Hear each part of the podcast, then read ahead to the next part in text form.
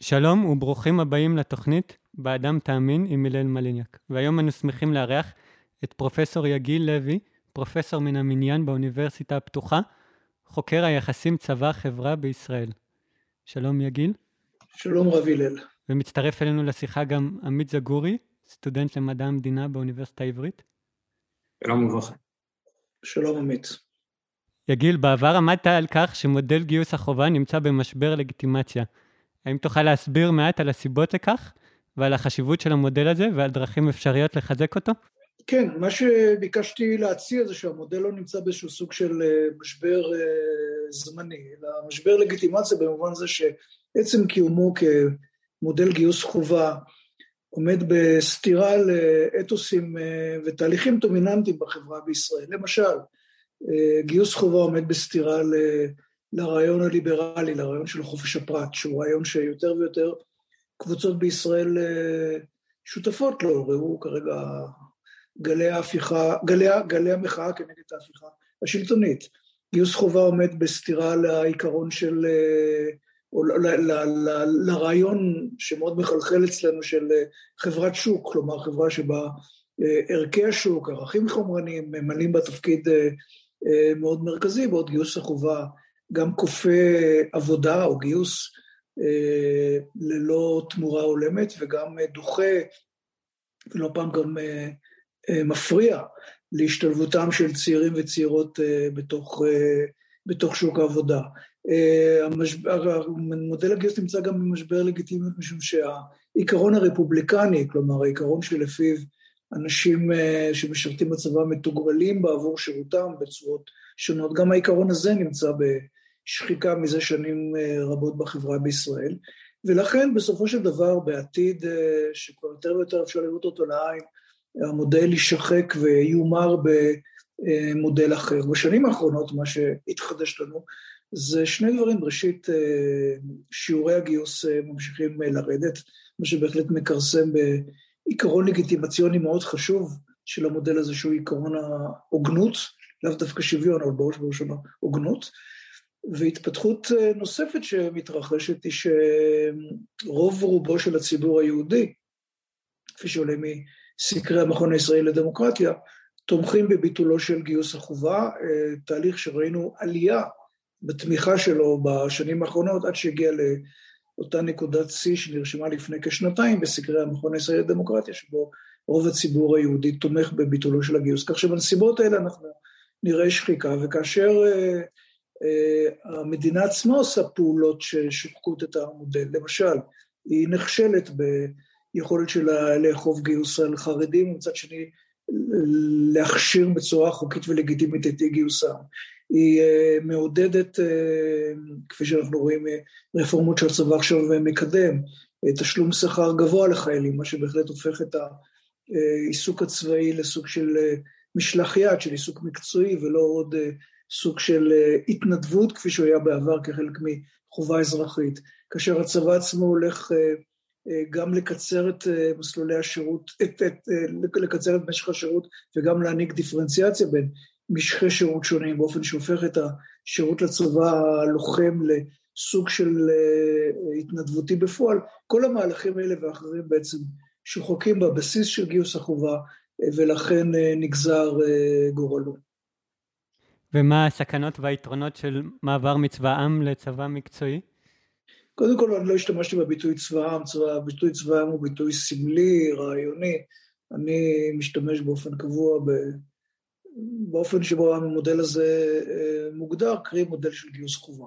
המעבר לגיוס התנדבותי או מקצועי, כלומר שבו שוק העבודה הוא זה שיסדיר את הגיוס בהתאם להיצע אה, ביקוש של שוק העבודה, כלומר יגיעו אלה ש... הצבא, השירות בצבא יקרוץ להם אה, מבחינה מקצועית ובעיקר כספית, אה, מעט גם אידיאולוגית. אה, יש לזה כמה וכמה השלכות, נציין כרגע שלוש. אחת מוסרית היא ששוק העבודה הוא זה שמכתיב מי יסכן, יסכן את חייו ומי, ומי לא, ולא אכיפת המדינה. מה שיוצר את מה ש... אה, אפשר לכנות בשם אה, אכיפה, אכיפה כלכלית. כלומר, אנשים יזדקקו לצבא יותר מאחרים, בין אם כמסלול של מוביליות ובין אם כהכנסה, ייחשפו לסיכונים יותר מאשר בני קבוצות מבוססות שלא יזדקקו לצבא. זו סכנה אחת. הסכנה השנייה היא שהרכבו של הצבא ישתנה כך שהייצוג בו של הקבוצות המבוססות יהיה הרבה הרבה הרבה יותר נמוך, כפי שראינו מניסיונה של אומות אחרות שעברו למודל גיוס התנדבותי. התוצאה היא בסופו של דבר הרבה יותר חופש פעולה לצבא, והרבה פחות פיקוח ציבורי רחב על הצבא, כאשר העניין של קבוצות הכוח בחברה ומה שנעשה בצבא יפחת. הסכנה השלישית היא שהמחויבות של המדינה כלפי משרתיה תקטן. משרתים ייתפסו כמי שהגיעו לשירות מתוך רצונם החופשי, ולכן המדינה בעצם פטורה מחובתם כלפיה. והיא חובה כל, כלשהי כלפיה, זולת חובה מקצועית ישירה, כלומר, הבטחתי לך או לך שירות כזה וכזה, תמורת שכר כזה וכזה, זה מה שאני המדינה מחויבת. ולכן רעיונות כמו הפרת חוזה, שאנחנו שומעים עכשיו ממשרתי המילואים, ואולי גם נשמע ממשרתים ומשרתות בצבא החובה, הרעיונות האלה אין להם מקום במודל של גיוס התנדבותי, כי החוזה הוא חוזה אינדיבידואלי, מקצועי, לא פעם כלכלי מאוד, וודאי לא חוזה אזרחי רחב. אלה שלוש סכנות וישנן כמובן נוספות, ובשל כך אני נמצא, נמנה על אלה שמצדדים באופן שיטתי בשימורו של מודל גיוס החובה.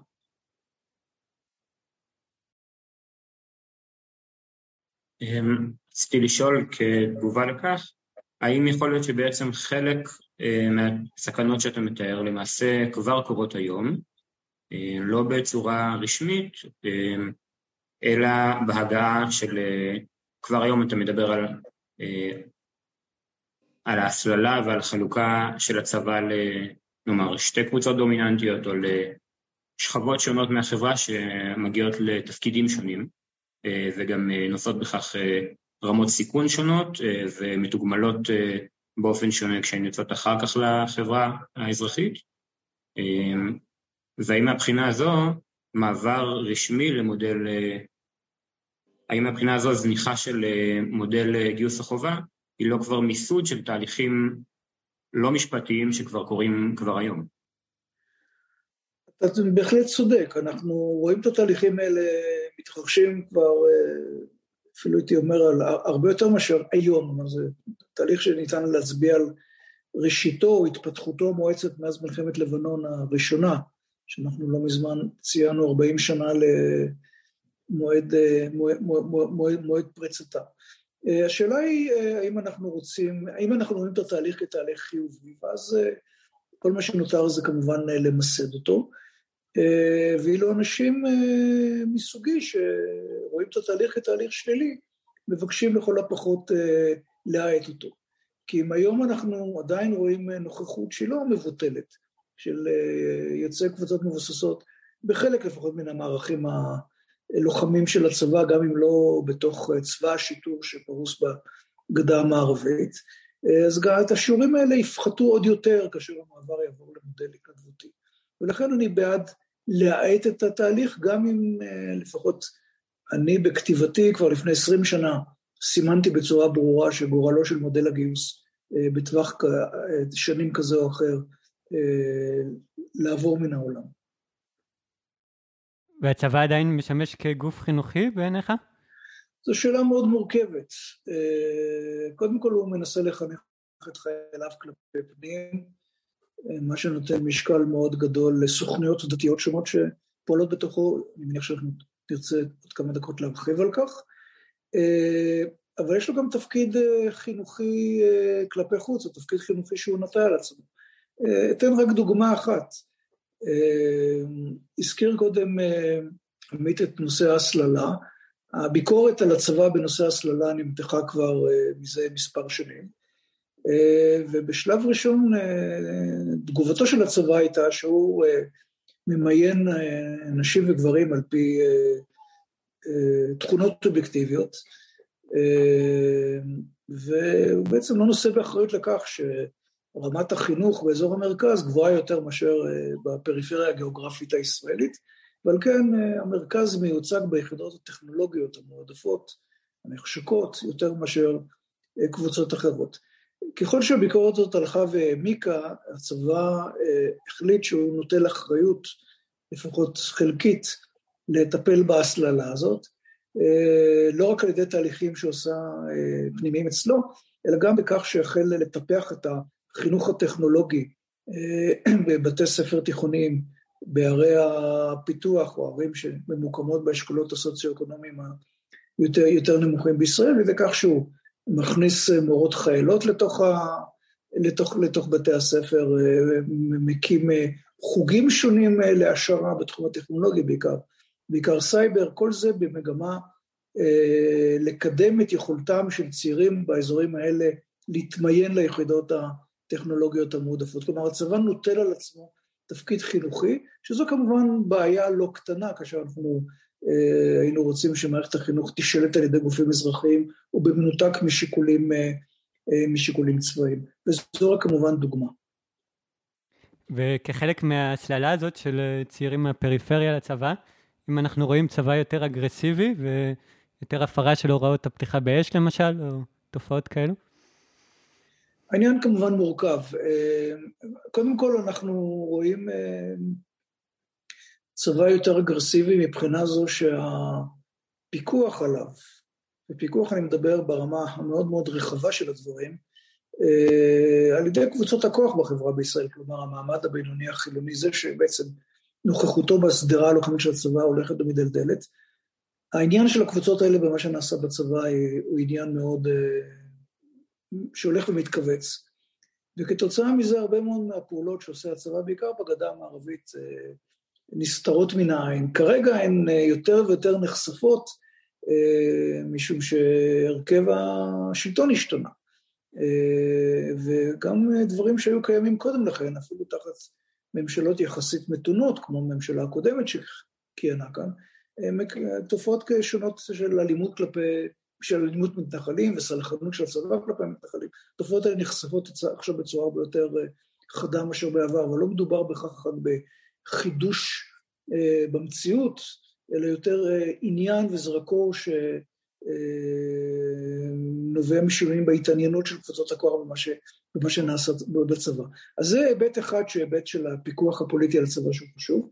ההיבט השני הוא שככל שהשורות, בעיקר שורות השיטור, מתמלאות בקבוצות שהן דתיות וקבוצות ממעמד הביניים ומטה וקבוצות שבאות מתוך הפריפריה החברתית-גיאוגרפית אה, בישראל, אה, כך הן תובעות לעצמן חופש פעולה הרבה יותר גדול, ואנחנו רואים את זה בתופעות שונות של מרידות שונות שמתחוללות בתוך הצבא, זה התחיל מפרשת אה, דוד הנחלאוי בשנת 2014, כמובן האירוע המכונן, שאנחנו עד היום נמצאים בצילו, אירוע אלאור עזריה שמתפתח במרץ 2016, אנחנו רואים את זה בעוד כל מיני מחאות שהגיעו אני לא יודע אם לשיא, אבל לביטוי אפילו פוליטי מאוד ברור, אה, כאשר ערב כינונה של הממשלה הזאת אה, מתועדים אה, חיילי כפיר פוגעים במפגין משמאל ומסננים כלפי התקשורת שבן גביר יבוא ויעשה סדר. התופעות האלה הן תופעות שגורמות לצבא השיטור לחתור לחופש פעולה יותר גדול ולפרשנות מקילה, לעתים גם אולי מפרה, של הוראות הפתיחה באש, וקושי הרבה יותר גדול מאשר בעבר אה, לדווח על התופעות האלה אה, כלפי חוץ. בעניין הזה האימפקט של שוברים שתיקה הוא מאוד חשוב, אבל הוא גם מאוד, מטבע הדברים, שולי כאשר המדווחים עושים את זה גם אחר מעשה והם גם נמצאים במיעוט מאוד מאוד קטן ביחידות האלה. ובמבט היסטורי, ממתי אתה מתחיל לציין את התיאוקרטיזציה של הצבא? או איך אתה רואה את המפנה שחל ואת ההתפתחויות שלו? בוא קודם כל ברשותך נגדיר מה זה תיאוקרטיזציה, בסדר? כן.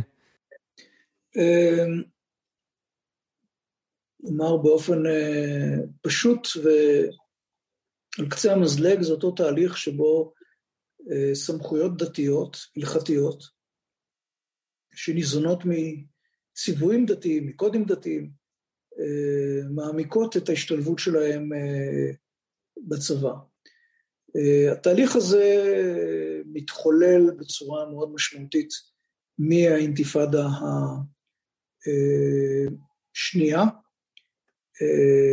כאשר קורים שני דברים במקביל, הם קשורים אחד בשני, אבל גם עומדים, אחד, עומדים, עומדים בפני עצמם. האחד הוא שהרבנות הצבאית מקבלת סמכויות שלא הוקנו לה קודם לכן, אה, בראש ובראשונה בתחום החינוכי שנגענו בו אה, קודם לכן, היא בעצם אה, מעמיקה מאוד את המעורבות שלה בחינוכם של חיילים, וככזו היא גם מתעסקת בסוגיות כמו אתיקה, אתיקה צבאית. והתהליך השני הוא שמתעצמת הנוכחות, רמות השירות של יוצאי מכינות קדם צבאיות דתיות ויוצאי ישיבות הסדר אה, בדרג הלוחם של הצבא. אה, ובעיקר אה, עוד, עוד לפני, עוד תוך, עוד תוך כדי האינתיפאדה, עולים קולות מצד פחות החיילים ויוצר מצד רבני ההסדר והמכינות לצבא, למשל להגביל את שילובן של נשים ביחידות השדה, והרבנים האלה מנהלים משא ומתן עם הצבא, ולמעשה לאורך זמן מצליחים לבלום או לפחות להאט את שילובן של נשים ביחידות השדה.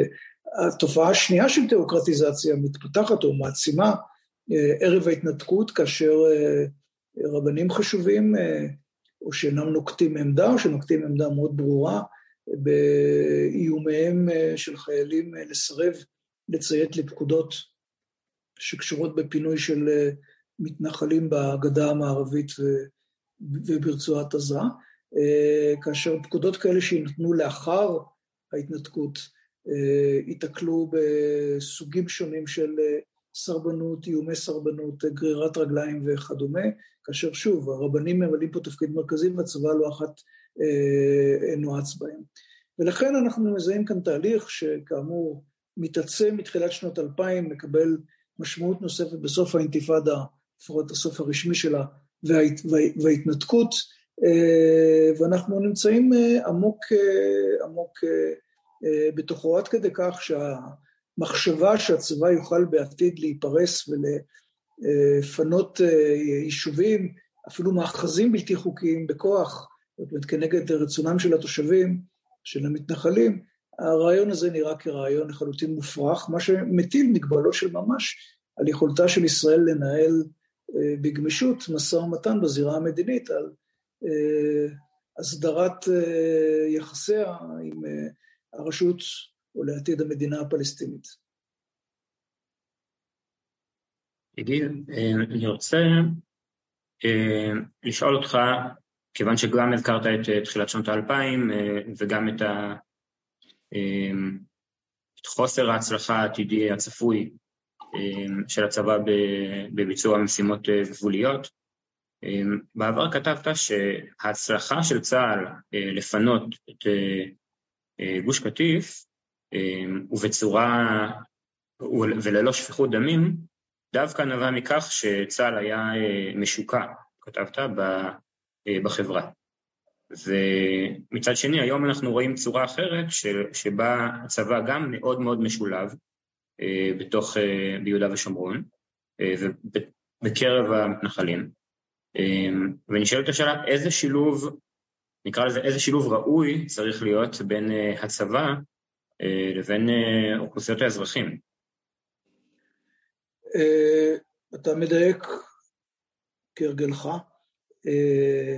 הטיעון שלי היה שבאופן פרדוקסלי, אה, החיבור העמוק שבין הצבא לבין הציונות הדתית, החרד"לית, עד להתנתקות, אה, היה גורם שסייע לצבא לבצע את ההתנתקות מבחינה זו שהוא אה, יצר עבור הציונות הדתית, נשתמש בביטוי הלא פופולרי, תג מחיר מאוד ברור שהיא עצמה הייתה מודעת אליו גם בהתבטאויות של רבניה וראשיה, אה, שאם ההתנתקות לא תצא לפועל אה, או תופרע מאוד כתוצאה מכך שהיקפי הסרבנות אה, יהיו כאלה שישתקו את הצבא או יפריעו מאוד לתפקודו, הרי שזה יכול להאט לעתיד את שילובם של בני הציונות הדתית בצבא, ודאי את קידומם של מפקדים שלא עמדו במבחן הנאמנות לתפקידים בכירים, והציונות הדתית אכן קראה את המפה, ובצורות כאלה או אחרות השלימה, אחר כך הכתה על חטא, אבל השלימה עם, ה, עם, עם, עם ההתנתקות, הצבא עצמו עשה גם הוא כל מיני פעולות כמו הקמה של יחידות מאולתרות, אה, הוא אפשר לצעירים אה, דתיים ביחידות שרבויות בנוכחות דתית, אה, לא ליטול חלק במשימה, כלומר סוג של, נקרא לזה סרבנות אפורה ממוסדת, ובצורה כזאת הוא הצליח לצלוח את ה... הוא צלח את, ה, את, את ההתנתקות כמעט ללא פגע, לפחות לא, ב, לא בטווח קצר. מה שקרה מאז הוא שהציונות הדתית החרד"לית הציבה דגל מאוד מאוד ברור להעמיק את הנוכחות שלה בצבא, מתוך הנחה שנוכחות עמוקה אה, לא תאפשר לצבא את אותו חופש פעולה שהיה לו בהתנתקות, ובפרט כאשר הזירה עברה מרצועת עזה, שהחשיבות הדתית שלה אה, יחסית מוגבלת, לגדה המערבית שהיא אה, חלק בלתי מעורער מנקודת מבט דתית של אה, ארץ ישראל השלמה והקדושה. אה, ואכן המעורבות הזאת קפצה מאוד, אנחנו רואים את זה למשל בקפיצה משמעותית מאוד בשיעורי הנוכחות, שיעורי הצטרפות של צעירים למכינות הדתיות ושיעורי הנוכחות שלהם אה, בקרבי, ולאט לאט גם בצמיחתם של מפקדים שיוצאים מתוך, בעיקר מתוך מכינות, פה ושם יש, יש ישיבות גבוהות, בקרוב יהיה אפילו אלוף ראשון אה, סליחה, לא בקרוב, אני חושב שכבר עכשיו אה, הוא עלה בדרגה, אלוף אה, זיני, שהוא יוצא ישיבה גבוהה, כלומר, אלוף ראשון שהוא בשר מבשרה של הציונות הדתית החרד"לית, אני אומר את זה כמובן בלי חלילה לטעון משהו לגבי המינוי, אני מניח שהוא אדם ראוי בוודאי בפני, בעיני מפקדיו לכהן כאלוף בצבא. בכל אופן, המשוקעות הזאת, כפי שציטטת את הביטוי, הלכה וגברה עד כדי כך שבעצם הצבא, אה, בוודאי בגדה המערבית, נמצא היום אה, ביכולת פעולה מאוד מאוד מוגבלת, והעובדה שאנחנו רואים את אוזלת היד שלו מול אלימות אה, של מתנחלים, בהחלט מעידה על רמת המשוקעות הזאת. אה, אם לא רצה הצבא לטפל בכך, המינימום שהיה צריך לעשות בעבר, והיו קולות בעניין הזה, רק הצבא לא טיפל בקולות האלה בכובד ראש, זה ליצור הפרדה ככל שאפשר ברמה החברתית, אה, בין הצבא המשרת אה, בגדה לבין, לבין המתנחלים, לא עוד יחידות משותפות ולא אירוח בבתים ולא תופעות חברתיות אחרות, ואולי אפילו להטיל יותר ויותר משימות על משמר הגבול שמטבעו גורם יותר, אה, יותר מקצועי, בשילוב של שוטרים מקצועיים עם, עם, עם, עם, עם חיילי חובה, והוא הרבה יותר, אה, הרבה פחות משוקע בקהילות המקומיות, אה, ובזה להבטיח שהצבא יהיה הרבה יותר, ייהנה מחופש פעולה הרבה יותר גדול, ככל שהפיקוד הבכיר מטיל עליו משימות. המשוקעות הזאת הביאה אותי, בפרט אחרי פרשת אלאור עזריה, לטעון שבעצם צמחו לנו, אה, צומחו לנו שני צבאות, הצבא הרשמי שכולנו מכירים אותו, וצבא השיטור אה, בגדה המערבית שיותר ויותר מקבל אופי משלו, אה, זהות משלו, חופש פעולה משלו, מנגנוני פיקוח שונים שחלים עליו, והוא שונה מאוד מן הצבא הרשמי. הטיעון הזה שלי, שהוא טיעון שהיה בעבר מאוד מאוד שונה במחלוקת, נשאר שונה במחלוקת, אבל יש יותר ויותר שמתחילים להבין שיש כאן היגיון אה, של אה, צבא מפוצל בין, בין, בין שני צבאות, זאת אומרת, לא היגיון פוזיטיבי בכך, אבל היגיון בטענה הזאת. בהקשר הזה אתה עדיין רואה איזושהי התכנות לסיום הכיבוש והיפרדות מהפלסטינים, או פתרון אחר? אני חושב שאחד הסיבות הגדולות שבעטיין אה, סוגיית הפתרון אה, של הסכסוך הישראלי-פלסטיני כמעט ואיננה נמצאת על סדר היום, עכשיו פה ושם אנחנו רואים אותה מבצבצת בשולי המחאה כנגד ההפיכה המשטרית, אה, זה משום שהשליטה הזאת היא שליטה זולה.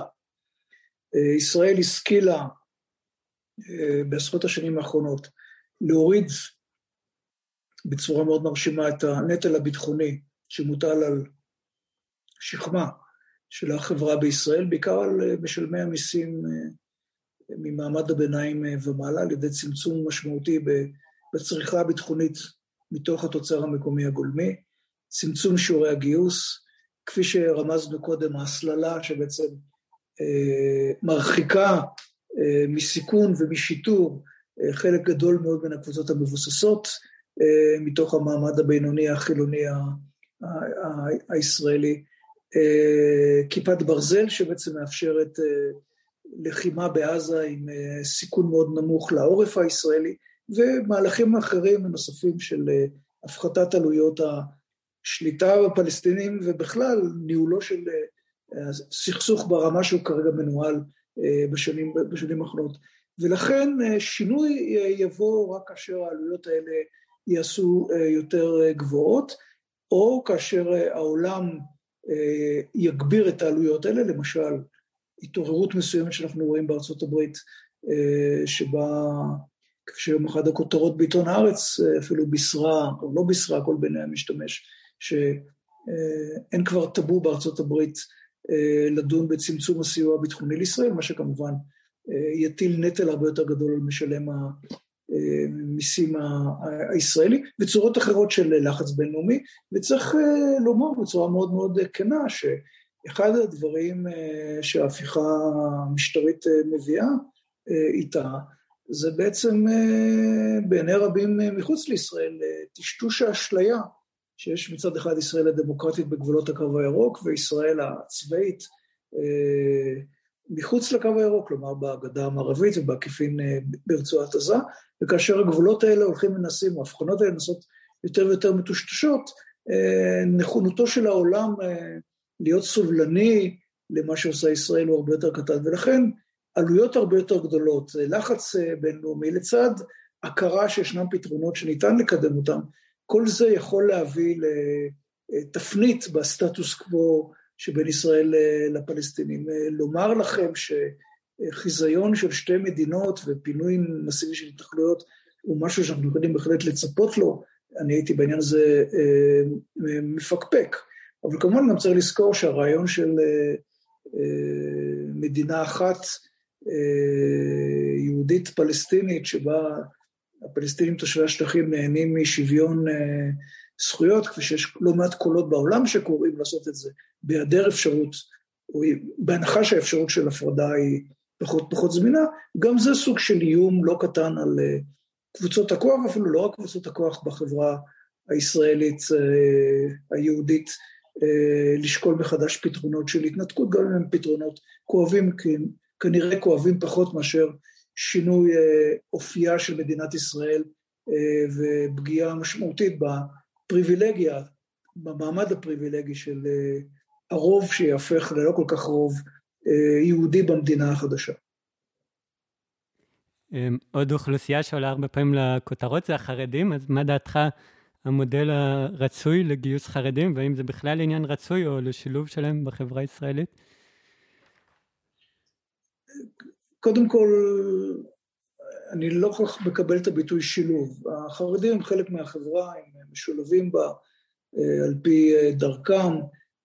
שילוב אין פירושו של דבר שהם עושים בדיוק את מה שהרוב החילוני היה רוצה שהם, שהם, שהם יעשו, ולצורך כך הרוב הזה לא פעם מגדר את גבולות החברה על פי מידותיו, וכל מי שמחוץ למידות האלה, בין אם זה חרדים, בין אם זה אזרחי ישראל הערבים, נתפסים כאוכלוסיות שצריך לשלב אותם.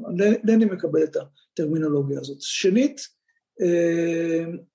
הגיע הזמן שנכיר בכך שהאפשרות לחולל גיוס המוני של חרדים בתוך הצבא, האפשרות הזאת היא אפשרות, הייתי אומר, אפסית או כמעט, כמעט אפסית. הדבר היחידי ש... צריך לחתור אליו, ובלבד, גם מתוך העיקרון שהצבא צריך ככל שאפשר לייצג, כל צבא, לייצג ייצוג כזה או אחר את קבוצות האוכלוסייה שהוא פרוס להגן עליהם, הוא להמשיך את המעורב, את השילוב של הוולונטרי של חרדים בצבא, שלמען האמת איננו כל כך של חרדים, אלא כאלה של שכבר נטשו את המסגרות החרדיות, שזה למשל העיקרון שעליו בנוי נצח יהודה, או על העיקרון שעליו בנוי שילובן, שילובם של החרדים בכל מיני מסלולים בצבא, כשירות כזה או אחר לאחר, לאחר שסיימו את לימודיהם בישיבה, וכל זה בצורה שהיא וולונטרית ומאפשר להם מעבר, איזשהו סוג של מוביליות לתוך עולם ההייטק ההייטק הישראלי. את השילובים האלה ניתן יהיה להגביר כאשר חרב הגיוס בכפייה תירגע. אני מוכרח לומר שלפני מספר שנים חבריי ואני, חוקרי צבא חברה, עשינו סוג מסוים של סימולציה ושאלנו את עצמנו מה יקרה אם המתווים לגיוס בכפייה של חרדים התממשו והמכנה המשותף בין חוקרים וחוקרות רבים ורבות היה שככל שהדיבור על אכיפת גיוס הם דיבורים שהתגברו כך ההתנגדות להם בחברה החרדית, מצד אפילו כוחות פרגמטיים, ההתנגדות הזאת תלך ותתעצם, אני חושב שלא לא, לא התבדינו במבחן הזמן והתוצאה. עמדתי היא שעלינו להכיר בשונותם התרבותית של חרדים, כמו גם בשונותם התרבותית של קבוצות נוספות בחברה בישראל, ובהתאם לכך לפתור מגיוס את מי שאורח חייו ותרבותו או תרבותה אינם מתאימים לזה. הצבאי, בדיוק על פי העיקרון שלפיו ראשי המדינה כבר עם הקמתה פטרו מחובת שירות נשים דתיות, וכן לאפשר ברמה כזו או אחרת שילוב בשירות אזרחי, שאינני חסיד גדול שלו, או אולי, אולי שירות אזרחי ביטחוני, ודאי לא שירות אזרחי אחר, שהוא סוג של, של בלוף, ואפילו בלוף לא רצוי כל כך במקרה הזה. וככל שנכיר בכך בצורה שהיא ברורה וממוסדת, ככה נוכל לחזק את הלגיטימציה של מודל גיוס החובה, כי כאשר הלגיטימציה הזאת בנויה על איזשהו בלוף שלא מתממש, של שוויון בנטל, ברור שהלגיטימציה הזאת מתערערת. עם זאת צריך להודות על האמת, שכאשר הממשלה הנוכחית מנסה לקדם, לפחות מדברת על זה, על חוק יסוד לימוד התורה שנותן מעמד שווה ערך לתלמידי ישיבות ולחיילים, זה מקומם אפילו בצדק את המשרתים והמשרתות בצבא ובני משפחותיהם, וככל שהחוק הזה יעבור, אם יעבור, הוא יערער עוד יותר את בסיס הלגיטימיות של מודל גיוס החובה, ולכן לא זו הדרך שבה ניתן לקדם פטור לחרדים, אלא בראש ובראשונה דרך ההתייחסות המכובדת והמכבדת לשונותם התרבותית. אני יודע שזה טיעון לא פופולרי בעיני חילונים רבים, אבל זו בהחלט השקפתי, ולא רק לגבי חרדים, גם לגבי קבוצות אחרות. למשל, במאמר מוסגר, גם גיוסם של אזרחי ישראל הערבים לצבא איננו, או לפחות הפטור שלהם משירות, איננו מוסדר על פי חוק. על פי חוק, גם אזרחים ערבים מחויבים בשירות מלא. הפרקטיקה היא אחרת, בכל מיני סידורים אפורים, ולא מעט דוברים בימין מדברים בשנים האחרונות על כך שאולי צריך לאכוף חובת גיוס על ערבים, ולו גם כדי לערער פה את אמות הסיפים בעוד תחומים נוספים בתוך החברה, ולכן גם הסוגיה הזאת מחייבת הסדרה כחוק.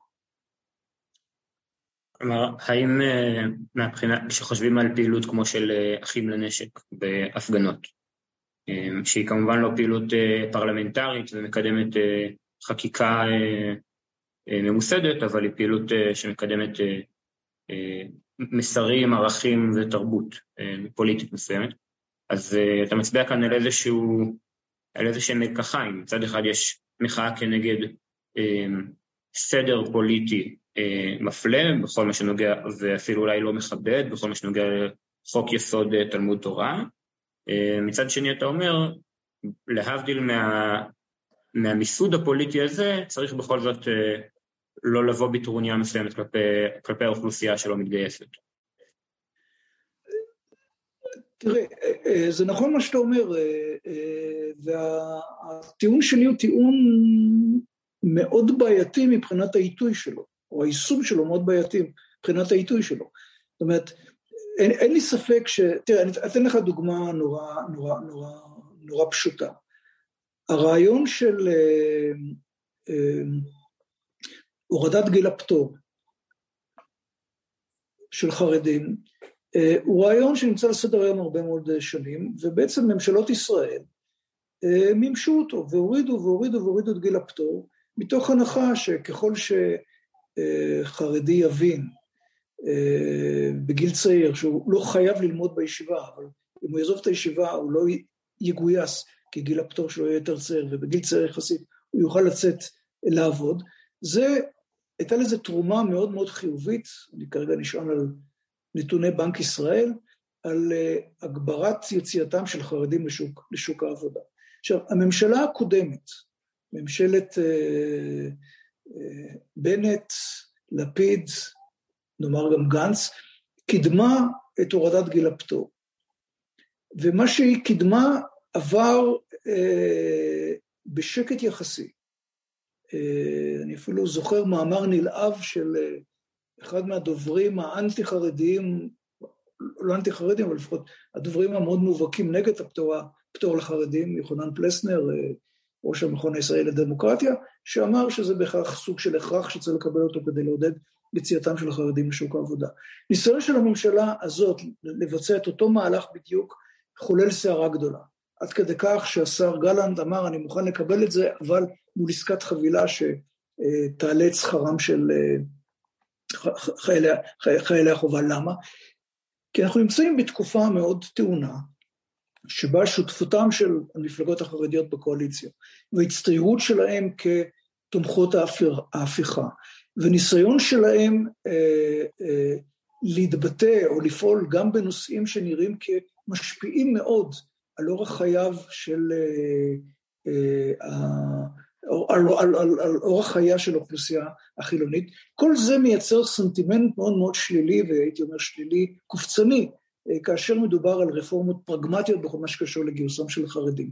ולכן אה, הייתי כמעט אומר, זה אפילו לא הזמן לקדם, לקדם רעיונות כאלה. תשאלו אותי מה כן הזמן, אני לא יודע, זו שאלה מאוד מאוד מאוד, מאוד טובה, ואני מדבר איתכם כרגע ברמה העקרונית. ברמה העקרונית אני חושב שצריך לקדם אה, פטור לחרדים, אה, להשאיר בישיבות את מי שזה אורח אה, באמת אה, חייו, לאפשר יציאה מוקדמת לשוק העבודה, כל אלה הם אינטרסים ישראלים ממדרגה הראשונה אל מול חזיון השווא שניתן לגייס חרדים במספרים גדולים, גדולים בצבא. ואני מודה שקידום רעיונות כאלה בעת הזו, מבחינה פוליטית זה מאוד מאוד בעייתי לאור הסמיכות או ההשתלבות או הנראות של ההשתלבות של המהלכים האלה בתוך המהפכה החוקתית, שהרי אה, סדר היום של החרדים, והם אינם מסתירים את זה כל כך, הוא לחולל את ההפיכה הזאת כדי להבטיח אה, פטור שבעצם יהיה כזה שלא ניתן יהיה לאתגר אותו בבג"ץ. אני מודה שזו בעיה מאוד מאוד גדולה, והיא אפילו סוג של גול עצמי שאולי החרדים עושים לעצמם, אם הם לא יעברו, אה, לא יצליחו במהלך הזה. אני מקווה שעניתי לשאלה שלך. אז במעבר באמת לעניינים של סדר היום, קודם כל, איך תשפיע המהפכה המשפטית על הצבא?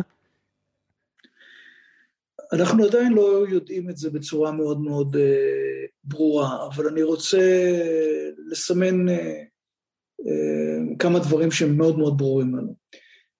ראשית, אין כל ספק שהמחאה כנגד ההפיכה המשפטית והתגובה למחאה הזאת חידדה מאוד את ההבדלים המעמדיים בתוך הצבא, וההבדלים המעמדיים האלה יעמיקו קונפליקטים שכבר התפתחו סביב השאלה מי שולט על הצבא, שאלות חברתיות, סימבוליות, לאו דווקא שאלות פוליטיות, שפרשת עזריה מאוד uh, חידדה לפחות לי כצופה מבחוץ על הדברים שנעשים בצבא, והתהליכים האלה בהחלט, בהחלט יתחדדו בעתיד, כך שאנחנו נראה צבא שהקונפליקטים שבתוכו הם הרבה יותר חזקים, וזה לא משנה כרגע שאלה איך ההפיכה הזאת תסתיים. זו נקודה אחת שאני יכול לציין. נקודה שנייה שאני יכול לציין אה, היא שהמוטיבציה של קבוצות המעמד הבינוני-חילוני אה, להתגייס לצבא ועדיין למערכים שמערכים לוחמים, ודאי מערכים לוחמים התנדבותיים, המוטיבציה הזאת תרד כאשר הקבוצה הזאת מוצאת את עצמה בעקבות אה, ההפיכה והמחאה כנגד ההפיכה כקבוצה מאוד מאוד מושמצת, כקבוצה שהתרומה ההיסטורית שלה, שגם קודם היה מי שערער עליה בכל מיני צורות, נמצאת תחת התקפה. מבחינה זו מתחולל כאן מה שאני מכנה אפקט ראצ'ט, כלומר זה לא ביטוי שלי, אפקט ראצ'ט, כלומר גלגל שלא ניתן כבר להחזיר אותו חזרה, זה מאוד דומה ואני מודה שכאשר רק החלו התהליכים להתפתח, כתבתי עליהם במאמר בעיתון הארץ במרץ, בתחילת השנה, שמה שמתפתח מזכיר לי מאוד את התהליכים שקרו סביב מלחמת לבנון הראשונה, שבה המעמד הבינוני החילוני, אז בולטות גדולה מאוד של אשכנזים ושל ההתיישבות העובדת, חלק מהמוטיבציה למחות כנגד המלחמה היה עובדה שהקבוצה הזאת עברה תהליכים של דה-לגיטימציה על ידי ממשלת הימין בראשותו של הליכוד ובראשותו של מנחם בגין, מהמהפך של 77' ועד פרוץ המלחמה ב-82', בעיקר במערכת הבחירות של 81', שהייתה מערכת בחירות מאוד מאוד עדתית, והדה-לגיטימציה הזאת בהחלט היא מנוע מאוד מאוד חשוב גם לנכונות למחות וגם לנכונות יותר קטנה להתגייס, ולכן התהליכים החברתיים שאני מדבר עליהם שקשורים לצבא מתחילים אז, והם היום מתעצמים, אבל מתחילים אז. והאפקט השלישי, רק כדי לקצר, של ההפיכה הוא שככל שהיא תתממש, וגם אם היא לא לגמרי תתממש, כל עוד אה, יש למעמד הבינוני החילוני נוכחות במערכים מסוימים, בראש ובראשונה בחיל האוויר, והנוכחות הזאת תתקיים לעוד לא מעט שנים. אה, אה, פקודות שונות שניתנות לצבא לתקיפה של יעדים, ייבדקו גם על ידי המגויסים עצמם, בשבע, בשבע עיניים, כדי להבטיח שהפקודות האלה ניתנות כחוק מתוך חשדנות שקיימת כלפי הדרג הפוליטי, בין אם הדרג הפוליטי בהרכבו הנוכחי ובין אם דרג פוליטי מתון יותר, פרגמטי יותר, אבל בהינתן שההפיכה המשפטית לפחות בחלקה תתממש, מה שיגביר את חופש הפעולה של הדרג המדיני מול הצבא, ככל שיקטן, תקטן הבקרה המשפטית על מה שעושה, על מה שעושה הצבא, ולכן תהיה חשדנות הרבה יותר גדולה. טייסים, גם לוחמים אחרים יכולים לחוש שהמדינה כבר איננה מגינה עליהם, כפי שהגנה עליהם מקודם, כאשר לפחות מראית העין של החוקיות הייתה הרבה יותר חזקה, ולכן הם פחות מוגנים כלפי טריבונלים בינלאומיים שונים, ופקודות פשוט ייבדקו בשבע עיניים, כך שבכל היבט שהוא, היחסים שבין הצבא לחברה, היחסים שבין הצבא לדרג הפוליטי, יהיו מאוד שונים אה, כאשר הגל הנוכחי אה, יסתיים, וגם אם יסתיים בכישלון מהדהד של ההפיכה המשפטית. ומה בעיניך הגבולות הלגיטימיים של אה, סרבנות? תראה, אה, העמדה העקרונית שלי איננה עמדה שמצדדת בסרבנות כדפוס קולקטיבי. זאת אומרת, אני בהחלט יכול להבין, בואו נדבר כרגע על התופעה הנוכחית, אני לחלוטין יכול להבין צעיר או צעירה שחשים שההפיכה מערערת את החוזה בינם לבין המדינה ומחליטים למשל להפסיק להתנדב, כאשר ההתנדבות היא לחלוטין התנדבות סליחה על הביטוי, התנדבות התנדבותית, בין אם בשיעור שהיקף ימים שמאפשר, מחייב התנדבות או מעבר לגיל הפטור מגיוס. אני יכול להבין את, את, את, את הסנטימנט האישי, אני יכול להתווכח איתו, אבל אני בהחלט יכול, יכול להבין אותו.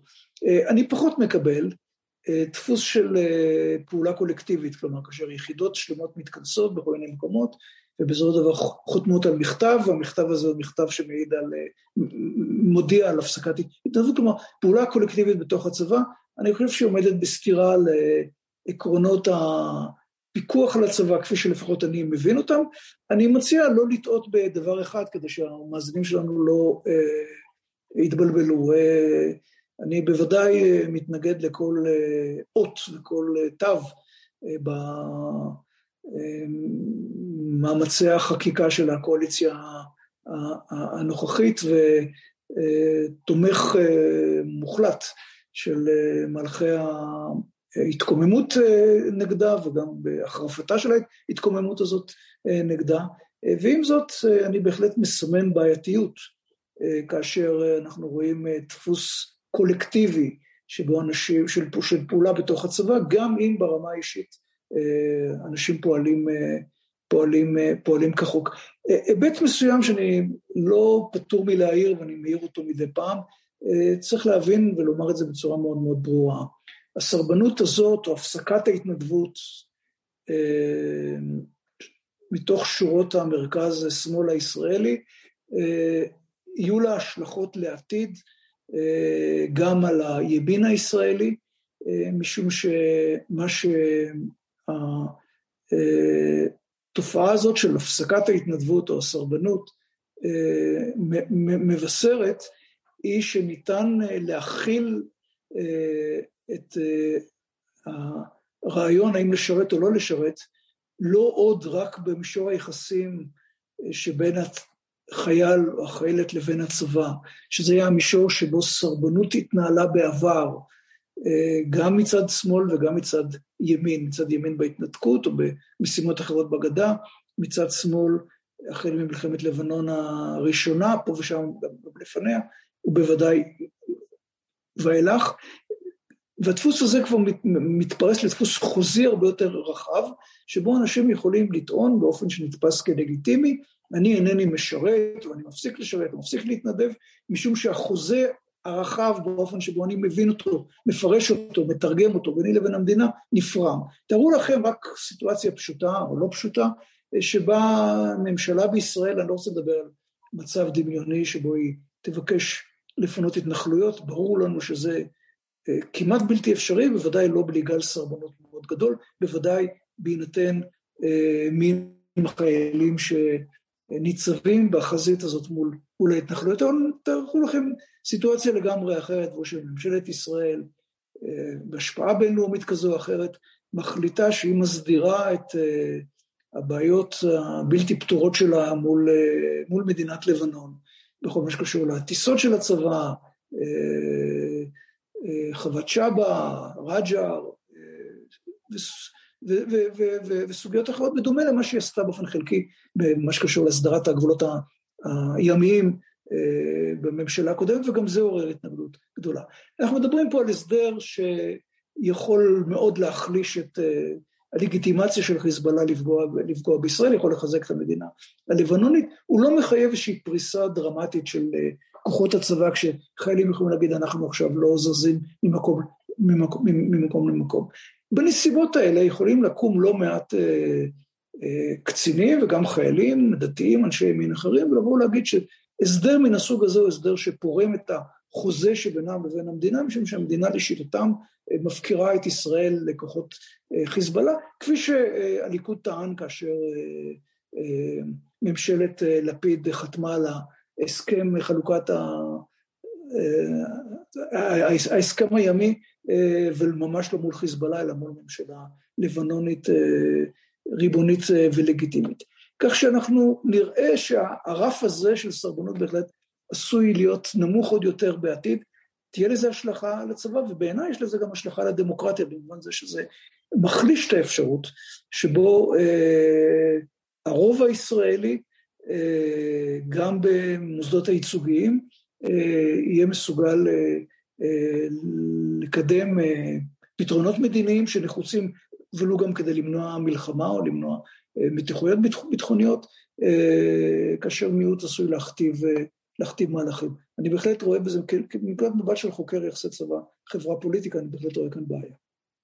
האם הקיצוץ בכוח אדם ובמשאבים של הצבא הוא דווקא עשוי לרסן אותו, או או לעודד תוקפנות צבאית, ומה הסכנות בצבא שהוא חש מושפל בעיניך, בהמשך לדברים שאמרת? זו תשובה שהיא תשובה מאוד מורכבת. צבא שחש שהיכולות שלו לפעול הן יותר מוגבלות, אה, עשוי אה, לחשוב פעמיים לפני שיפעל, לפני שייכנס למה שיכול להיתפס כהרפתקנות צבאית, וגם לרסן את הדרג הפוליטי ולהגיד אין לי יכולת אה, לעשות את הדבר הזה והזה. אבל once הוא נכנס, שהוא זיהה סכנה, או דרג הפוליטי זיהה סכנה, מיעוט המשאבים יכול לעודד להפעלה של תוקפנות רבה מאוד לטווח קצר מאוד, כדי להביא להכרעה שהיא הכרעה מאוד מאוד מאוד מאוד מהירה. ואם כל זה יקרה בצבא שגם עבר תהליכי השפלה, למשל, כאשר נאמר שיאלץ שלא לבצע משימות מסוימות, במחיר אפילו פגיעה בביטחון, כי נאמר חיל האוויר איננו כשיר, או יחידות אחרות איננו כשירות, כתוצאה מן ההפיכה המשפטית. וזה צבא ש... צבא מושפל שיש בו שיעור גבוה מאוד של חיילים מקבוצות דתיות וימניות, צבא כזה עשויה להיות לו מוטיבציה מאוד מאוד מאוד גבוהה, להפגין יכולת יתר אה, שיכולה להיות מתורגמת לתוקפנות אה, צבאית, וראינו תופעות כאלה בהיסטוריה של אה, הצבאית של ישראל. אני אשאל את שתי השאלות ותתייחס אליהן כרצונך. הראשונה זה, האם יש איזה שהן תופעות מקבילות ברחבי העולם שרלוונטי להשוות אליהן את היחסים בין צה"ל לישראל בעשור האחרון או בשנה האחרונה או צופה פני עתיד, כלומר לתת איזשהו הקשר השוואתי בינלאומי. ודבר שני, זה גם באמת אולי, אנחנו רואים בעשור האחרון גם התגברות של יוזמות של שלטון מקומי, ואתה גם קשור לכך, גם מניסיון בעיריית רמלה, ו... נכון, בעיריית רמלה וגם בבית הספר לשלטון מקומי, וזה גם מתבטא בחודשים האחרונים, טענות של עיריות לאוטונומיות או לניהול מוגבר.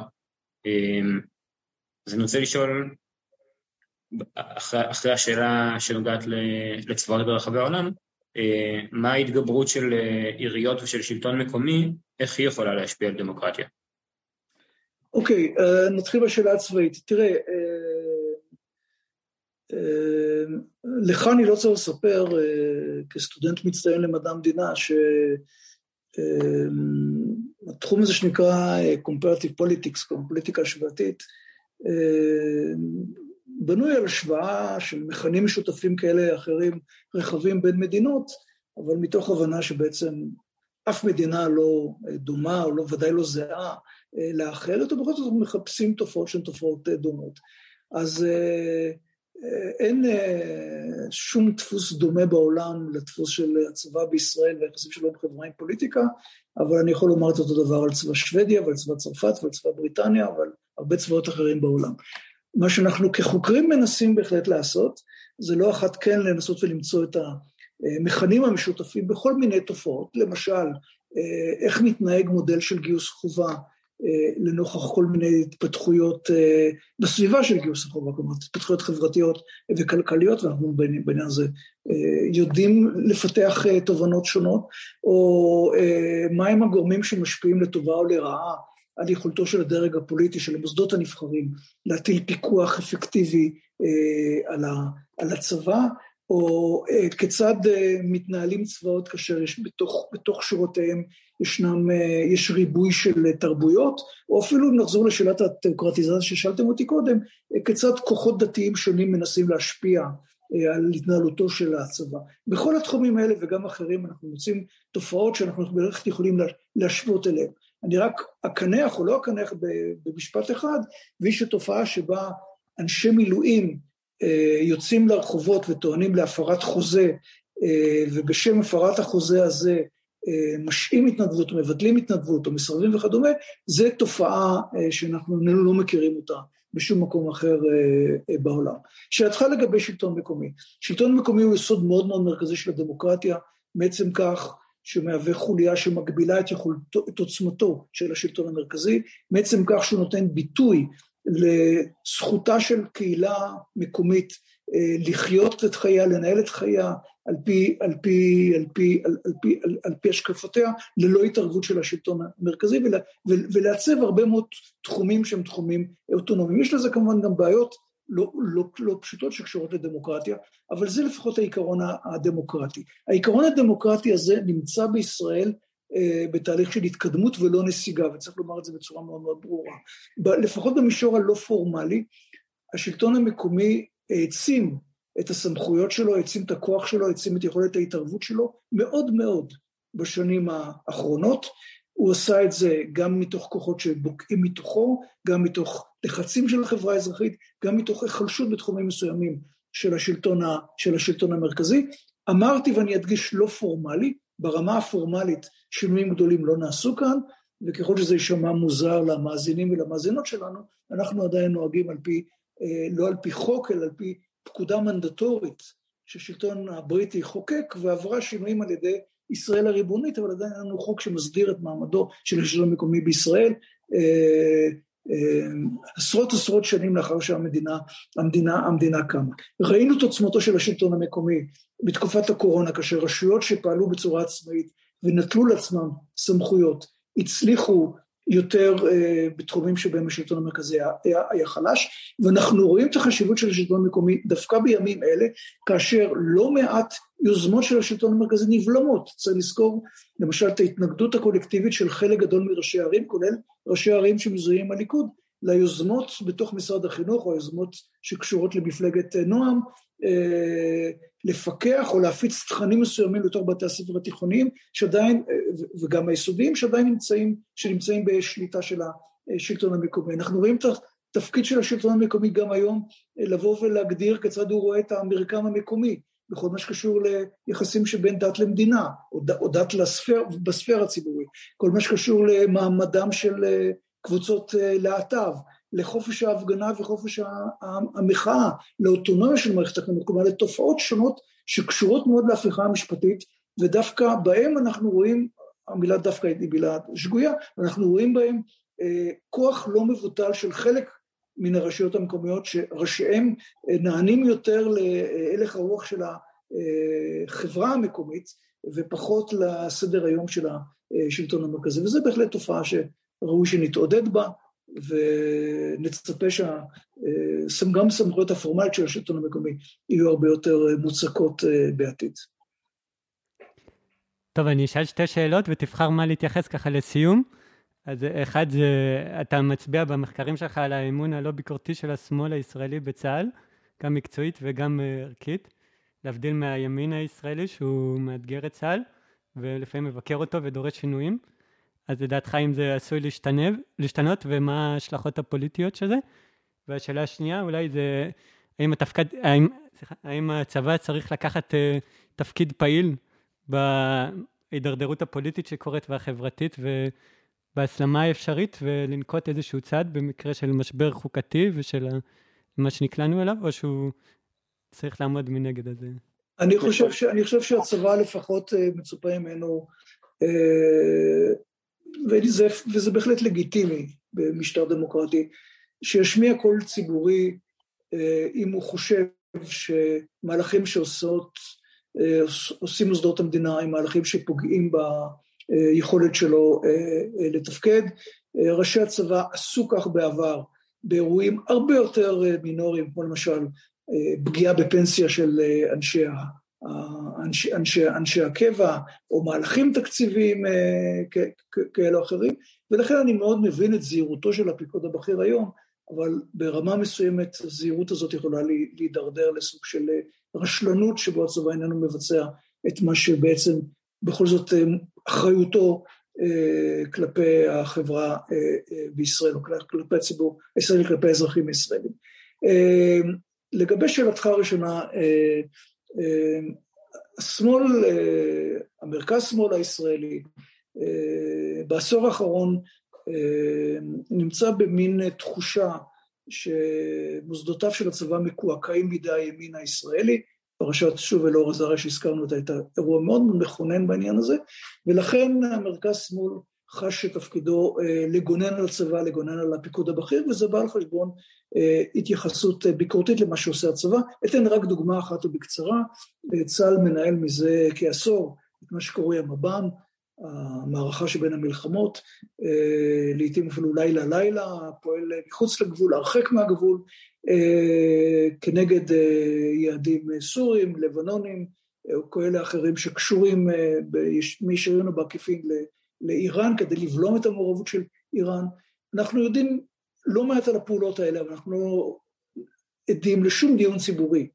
אה, האם הפעולות האלה הן פעולות מוצדקות, מהי התכלית שלהן, מה הסיכונים שקשורים, אה, שקשורים בהם, מה האלטרנטיבה עליהם. כלומר, מדינה שלנו מפעילה כוח רב, כוח עתיר סיכון, היא עושה את זה בשמנו, אה, מטעמנו כאזרחים, ואנחנו כאזרחים עומדים מנגד ולא מקיימים את הדיון המינימלי שהיה מצופה מאיתנו לעשות. זה בעיקר, זה בעיקר אתגר שרובץ לפתחו של המרכז-שמאל, הוא פחות לימין, שכפי שאתה ציינת ובצדק, מבקר מאוד את הצבא באותם תחומים שהימין רואה אותם כחשובים להערכה.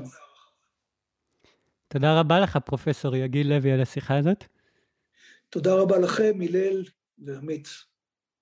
תודה גם לדולב סלומון על העריכה וההפקה, וערב טוב.